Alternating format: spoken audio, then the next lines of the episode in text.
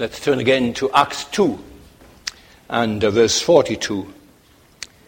They devoted themselves to the breaking of bread. Acts 2 and verse 42.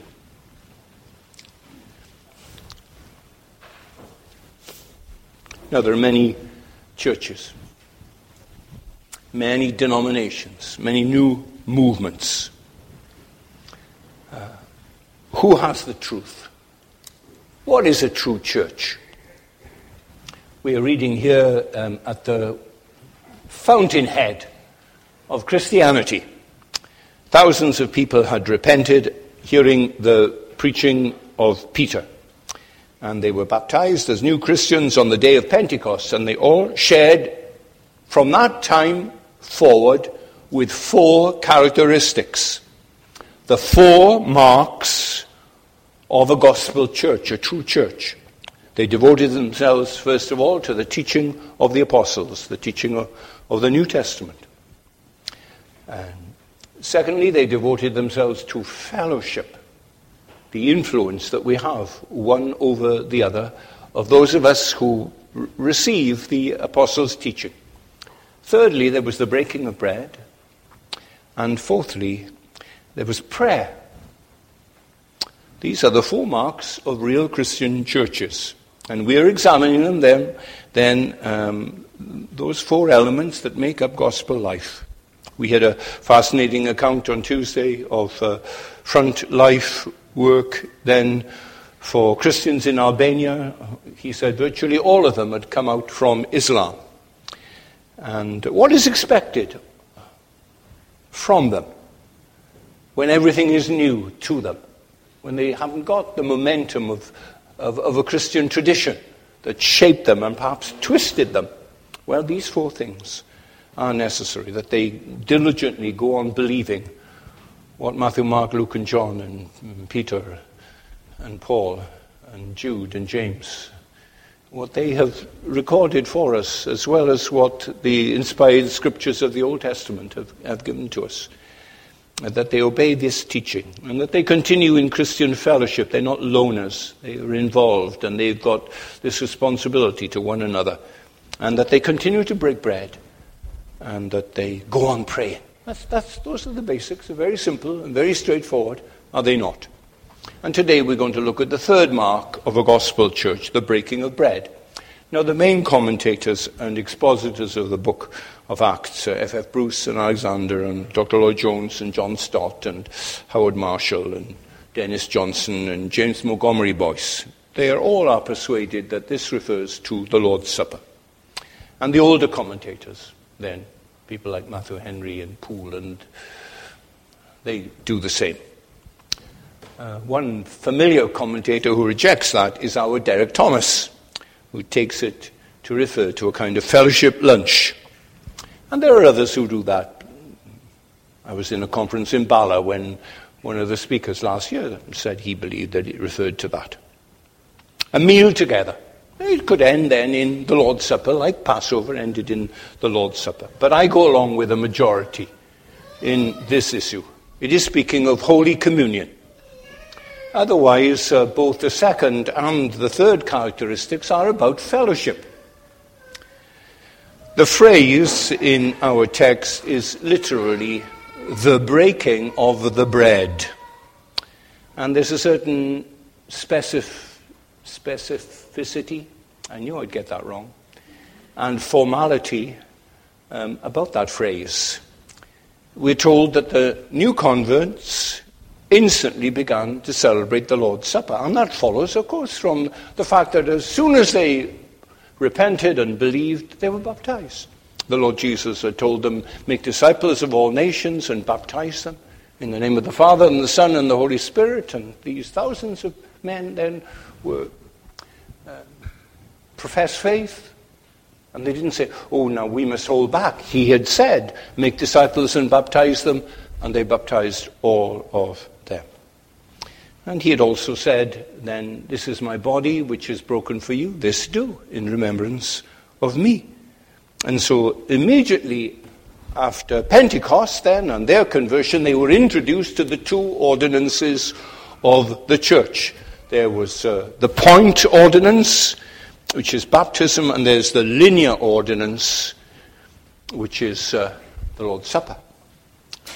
So the new converts were being drawn in then to uh, new patterns of life. The first day of the week was important for them.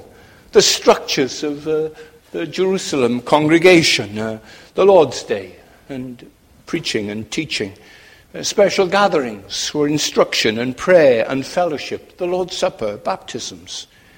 They were baptized by men, not by women. They weren't baptized by novices, but by the leaders. And the same uh, ministers and elders led the Lord's Supper. The supper was set within then a holy spiritual organization. Uh, we call it the church, the local congregation, the pillar and ground of the truth, the body of Christ. And at the end of the day of Pentecost, there were 3,000 plus members of the church. And people were in charge of then working out how to implement and organize the Lord's Supper. You grasp the logistics of that.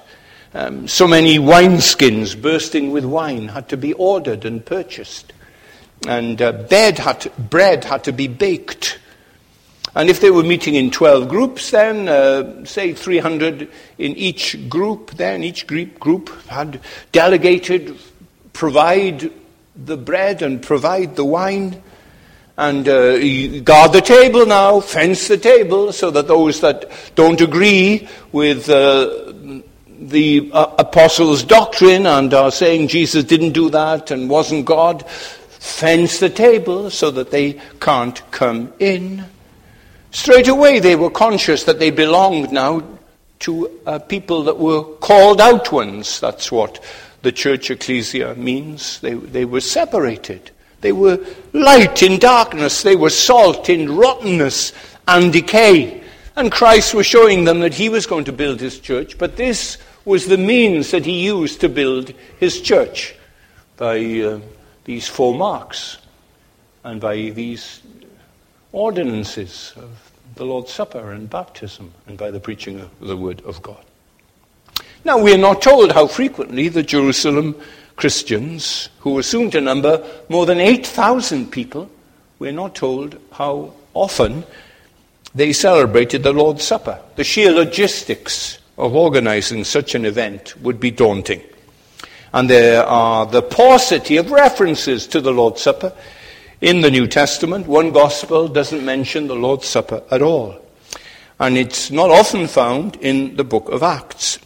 and so that encourages us to think that uh, it wasn't done every day, or not even every Lord's Day, maybe monthly, or maybe at the same time as the great feasts in Jerusalem. No one knows how often they broke bread, and it doesn't say in the Bible you've got to do it every week. All we're told in the Bible is whenever. Whenever you eat this bread and drink this cup, whenever a congregation decides to do so. And I would think a congregation would need to be a very holy and a, a very mature congregation, full of the Holy Spirit, if it was going to break bread every single Sunday. Otherwise, then, it would become something peremptory and, and a traditional occasion, threatened by the force that all of us are battling with now a barren familiarity with holy things. So, the first thing I want to do, and I'm going to divide this up into two. what didn't Jesus mean when he said, This is my body? What didn't he mean? Let's clut- remove some of the clutter and confusion that there is about the Lord's Supper. Should we interpret that in a strictly literal way.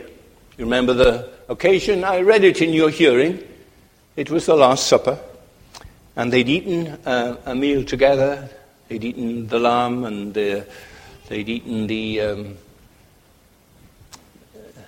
the herbs, the bitter herbs, and uh, it was the feast of unleavened bread, and they'd add that together. And then Jesus took the bread in his hands and gave it to his disciples, and he said, Take, eat. This is my body. Now, they were looking at Jesus, weren't they? Like you're looking at me now. Um, he was there in his literal, physical body with a voice and a larynx and a tongue and lips that spoke to them. And he, they were seeing him holding a piece of bread in his hands. It's not the case that this is after the resurrection in the upper room. He went back to the upper room, the risen Christ did, and spoke to them. And he seems to have a body that possessed different capacities and powers than it had when he had lived before his crucifixion. So uh, some people might then have said if he had instituted the Lord's Supper after his resurrection, well, the body had different properties. But this was the Jesus who was bone of our bone and flesh of our flesh, made in all points as we are, except for sin. And he said to them, Take, eat. This bread is my body. Do you think, do you imagine that any of those disciples thought that he was telling them that this bread had miraculously changed and had become part of the body that he had as he stood before them. Of course, they didn't suppose any such thing. They would understand him to say something like, This stands for my body. This represents my body. In fact, the word is is not in the original at all. Uh, literally, it's simply this, my body. And so it could easily be translated this represents my body. Imagine me showing you now a, a photograph of uh, one of my daughters and say, This is a Larry. Well, you wouldn't imagine for a moment I was saying that that colourful picture that I'm showing you is actually the, the flesh and blood of my daughter Eleri. It's a figure of speech. Jesus often used figure of speech. I am the door, he said. He didn't mean that literally. He said that it was the, um, the entrance into the sheepfold. And it wasn't a literal sheepfold, was it? He said, I am the true vine. And he uses pictures and he uses illustrations to help him to understand spiritual truths about who he is and what he's able to do. It's quite unwarrantable for us to say when he said, This is my body, that he was claiming that it was literally now his physical body. Look at the context. He's going away, and they'd see him no more. But in order to remember him, another aid to their memories, they were to break the bread. He was giving them this reminder of himself and his death. The bread spoke of his body, and the wine spoke of his shed blood. The Lord's Supper is a remembrance. The bread and the wine are memorials, they're reminders, because you know we are fighting indwelling, remaining sin. And that doesn't want us to think of that. He wants us to think of politics and sport and exams and girlfriends. And so the Lord Jesus makes sure that uh, he uses another means of capturing our memories and our thinking. Now, you don't need a memorial of someone if that person is actually there. You don't need a memorial of me this morning because I'm here.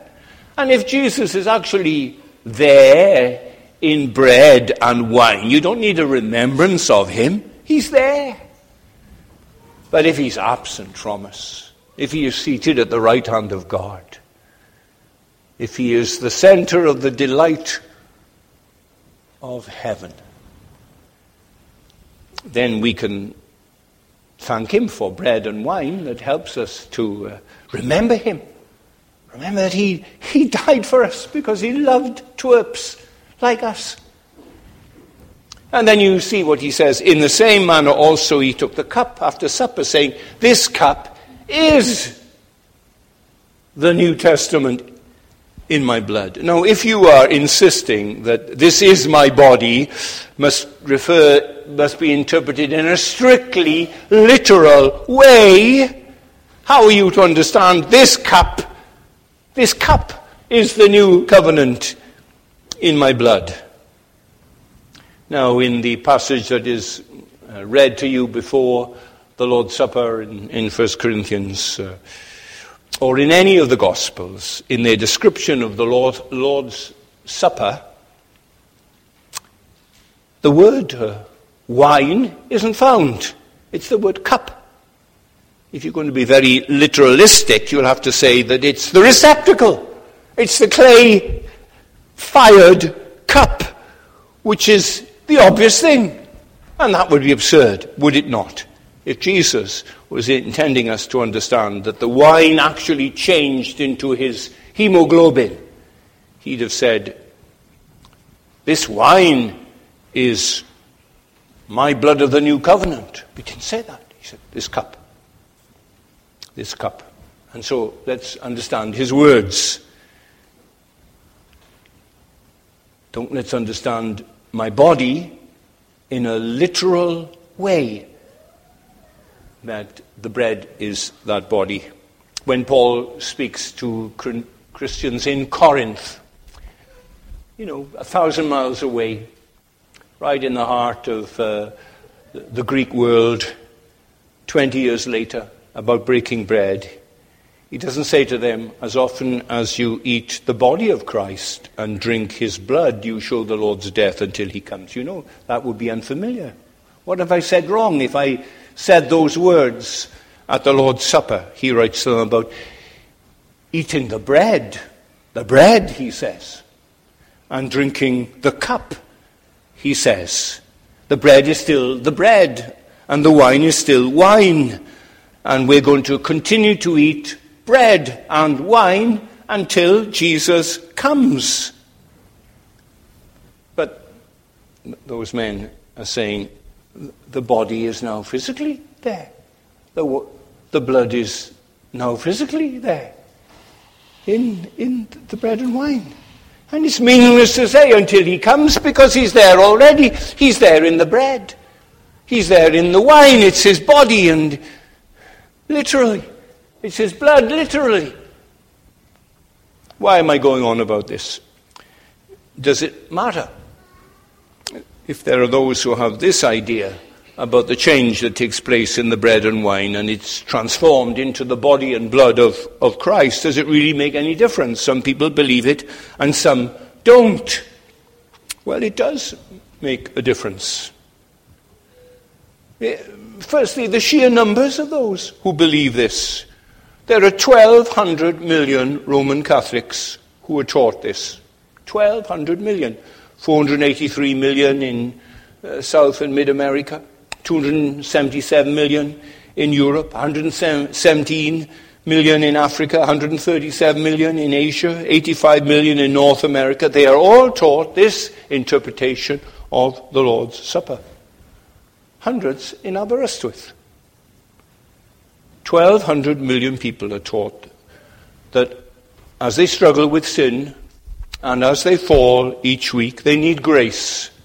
And so they go to Mass and they kneel at the altar and a, a wafer, the bread in the form of a wafer, is put on their tongue and they get grace to help them face another week and then that uh, wears out through the week, and next Sunday they go there and they kneel at the altar and they get the grace to go on living a Christian life.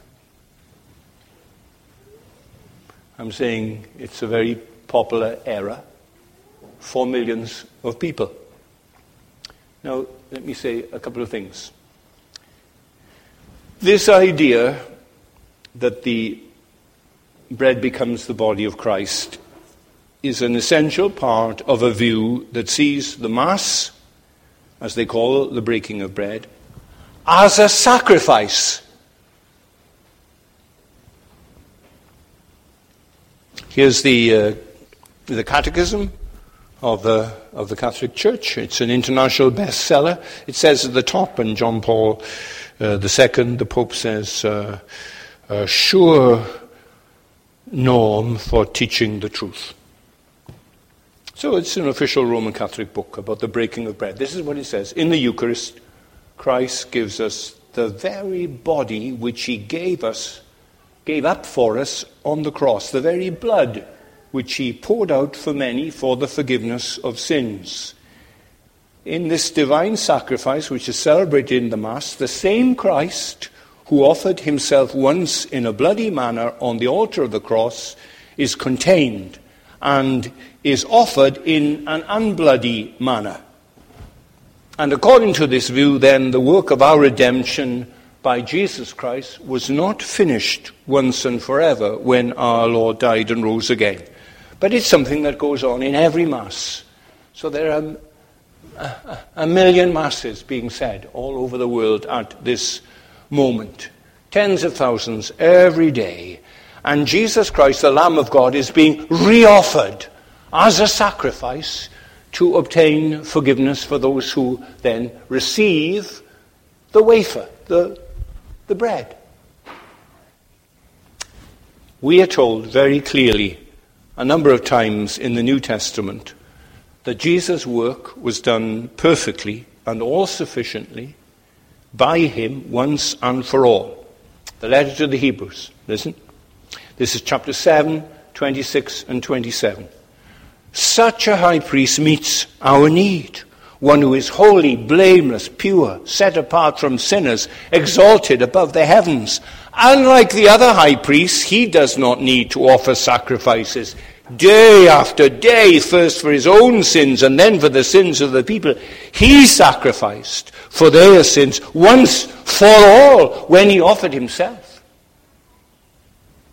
say, well, that's just one reference in the Bible. It might mean something else. Okay? Here's another reference then, um, and that's in Hebrews 9. Christ did not enter heaven to offer himself again and again the way the high priest enters the most holy place every year with blood that's not his own, then Christ would have had to suffer many times since the creation of the world. But now he has appeared once for all at the end of the ages to do away with sin by the sacrifice of himself.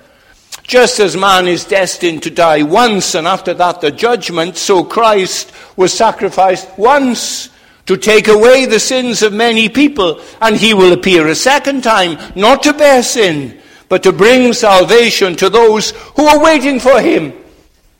Hebrews 9, 25 to 28. Here's another verse. Hebrews 10, 10. We have been made holy through the sacrifice of the body of Jesus Christ once for all. Day after day, every priest stands and performs his religious duties. Again and again, he offers the same sacrifices, which can never take away sins. But when this priest had offered for all time one sacrifice for sins, he sat down at the right hand of God. Since that time, he waits for his enemies to be made his footstool. Because by one sacrifice, he has made perfect forever. Those who are being made holy. My friends, what could be more clear to the law and to the testimony? We are invited now to come to this Jesus, our prophet and priest and king, to come just as we are. Come unto me. Come. That's what you've got to do. Come to him. You go to Jesus. You don't come to an altar. You don't come to the bread and the wine. You go to Jesus Christ. It's a movement of your heart and your soul as the Word of God tells you what to do and the Holy Spirit applies it. And then you go to Him. The church may not take the place of Jesus. And the second thing I want to say is that the idea that the bread becomes the body of Christ results in the bread or the wafer after the Mass being hallowed and worshipped. The Mass is kept in a little box. It's called a tabernacle, it's a little house. And there's a, a light door if you go into cathedrals. Now they have been influenced by Anglo Catholicism, and you'll find them there. You'll find a row of chairs, and you'll find a little box, uh, and it's locked. And inside of it, there's uh, the wafer from the last time they had a Mass. And this same catechism, it says, the Catholic Church must find a most worthy place with the greatest honor to foster adoration because the Lord is really present in the blessed sacrament of the altar. When I was a boy, there used to be once a year a fascinating procession for little boys. It was called Corpus Christi. And along the street there, a long line of people, the little girls in pretty white uh, dresses going to their first communion.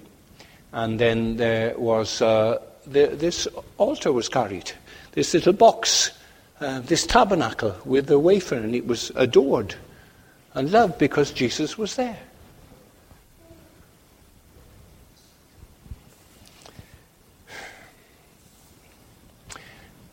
Isn't it important that we know the, the apostles' teaching about what Jesus did by himself when he loved us and he gave himself for us, that he did a good and decent job of what his father had given him to do.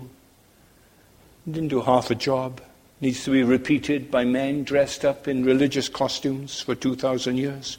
He didn't fail to save us so that we are heading for purgatory and we've got to spend centuries there while people pay for masses to be said for us to deliver us from the purging that has to go on for the sins that Jesus failed to save us from.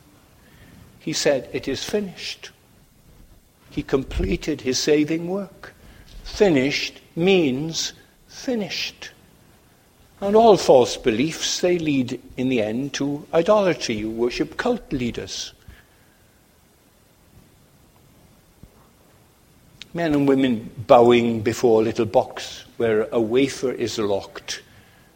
Are being told that you do that because inside it is the real body of Jesus Christ. If the bread we break remains bread still, we believe it's still bread, it doesn't become the physical body of Christ, then when you're worshipping a piece of bread. You're bowing down to a created thing. It's a form of idolatry. You can't say, well, you know, some people believe this and others don't, and we've got to get along and, and work together. Of course, we don't. We're wise and caring. We work together with our Roman Catholic friends. Some of them are just terrific people. They are. They are terrific people. And they work for uh, the family. And they suffer for the family. And they've lost their jobs. And they suffer for the unborn child. So we deeply respect them. But the worship of God is very serious and very important and is the climactic aspect of when we gather on the Lord's Day, the Mass, and the lifting up of the wafer and the bell tinkling so that everyone knows that transubstantiation has taken place and that, the wafer has become the body of Christ. Literally. Four marks of a true church. Okay? The apostles' teaching. Godly fellowship that comes from the teaching, the breaking of bread, prayer, not saying Hail Marys, not saying Our Father, but prayer that's fresh and creative and from the spirit of prayer that's within our hearts. We don't need to define a church by our traditions and link it to um, a, a big city in southern Italy and a religious leader there who claims that he is the vicar of Christ, the representative of Christ. We don't need that the bread should change in its substance. We don't need to worship God in, in any way except what we find here in the, in the Word of God. All those who came to the Lord on the day of Pentecost, they came by faith and repentance. And then they were baptized. And then they, they broke bread straight away and continue to do so. We don't undervalue it. All right, let me tell you what it is that in this uh, little postscript at the end. Why did our Lord say to us, observe the Lord's death, break bread? Why did he say that? Well, firstly, he instituted it. He did say it. Um, he didn't institute marriage. Marriage is a creation ordinance, so marriage isn't a sacrament. Just two sacraments, two ordinances. But our Lord put all his authority behind the breaking of bread, and he said, Do this in remembrance of me. And we do it because it's a privilege to please God. If the Lord instigated it, then it's not useless.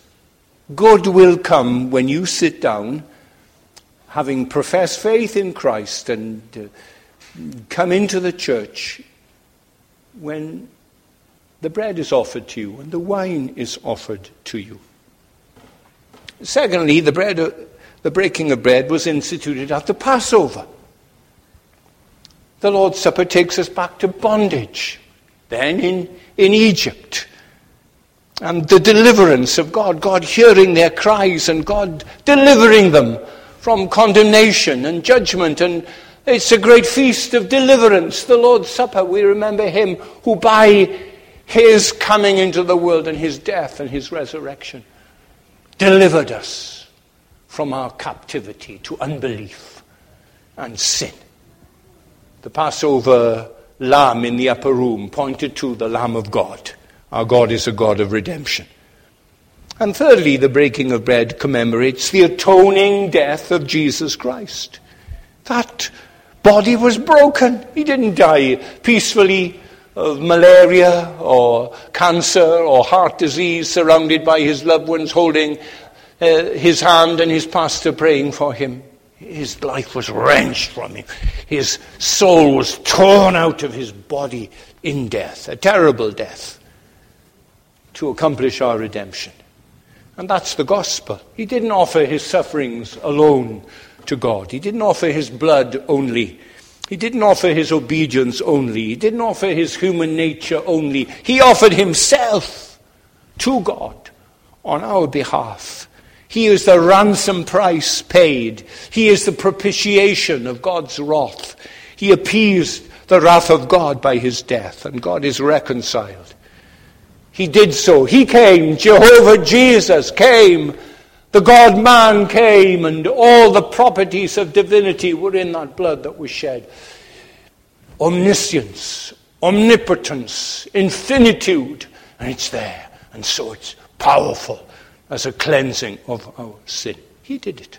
It wasn't just uh, the failed prophet that was crucified, but I have power to lay down my life and I have power to raise it again. So the Lord's Supper is a Eucharist. That means a thanksgiving. And we come and we sing a hymn like, Come, let us join our cheerful songs with angels round the throne. Ten thousand, thousand are their tongues, but all their joys are one. We are happy and blessed.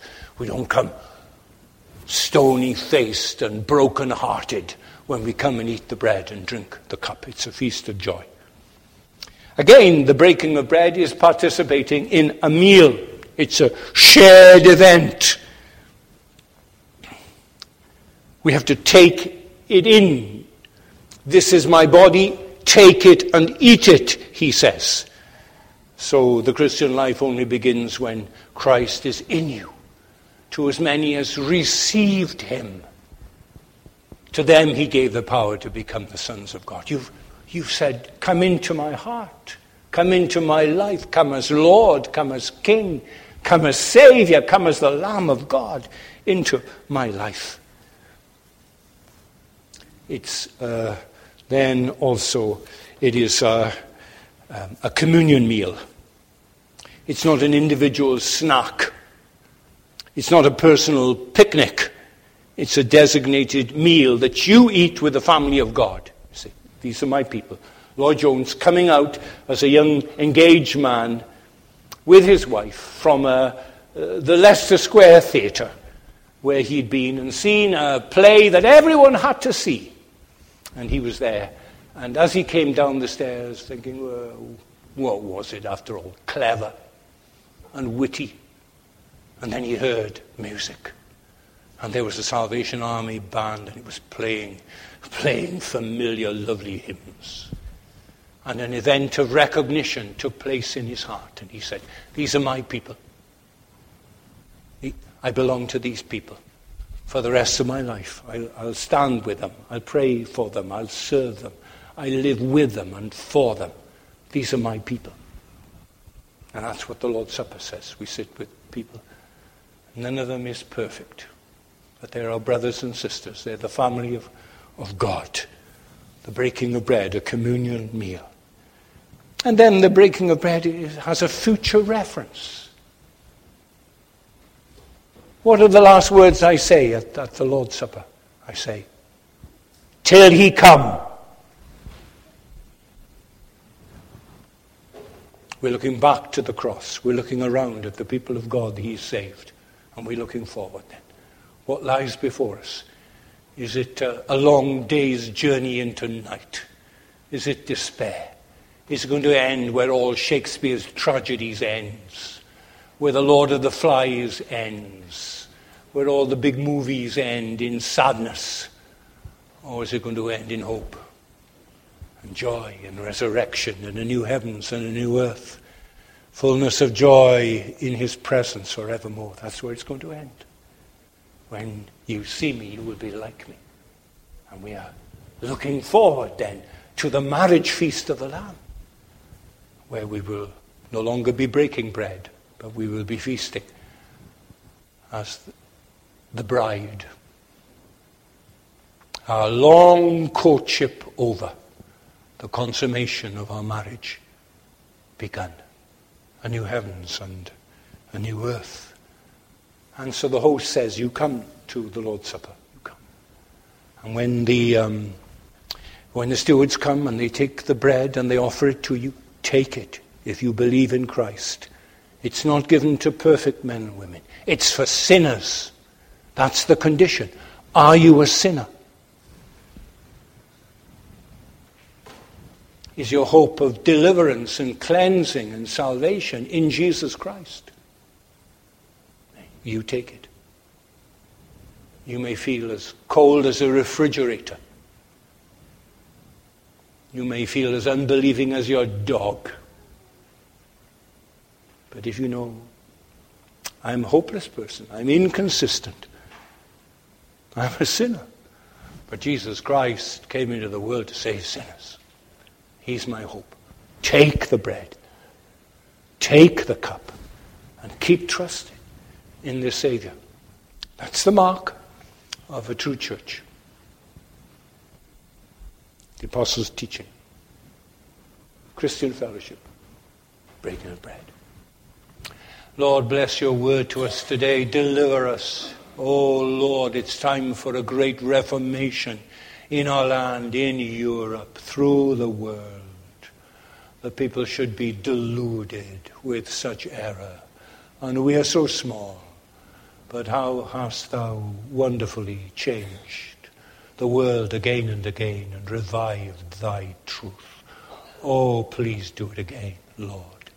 Deliver men and women for resting in traditions and in rituals, but enable them to put their trust in the living Saviour who comes where we gather and speaks to us and offers himself the bread of heaven. Feed us now and evermore, we pray. We ask in Jesus' name. Amen.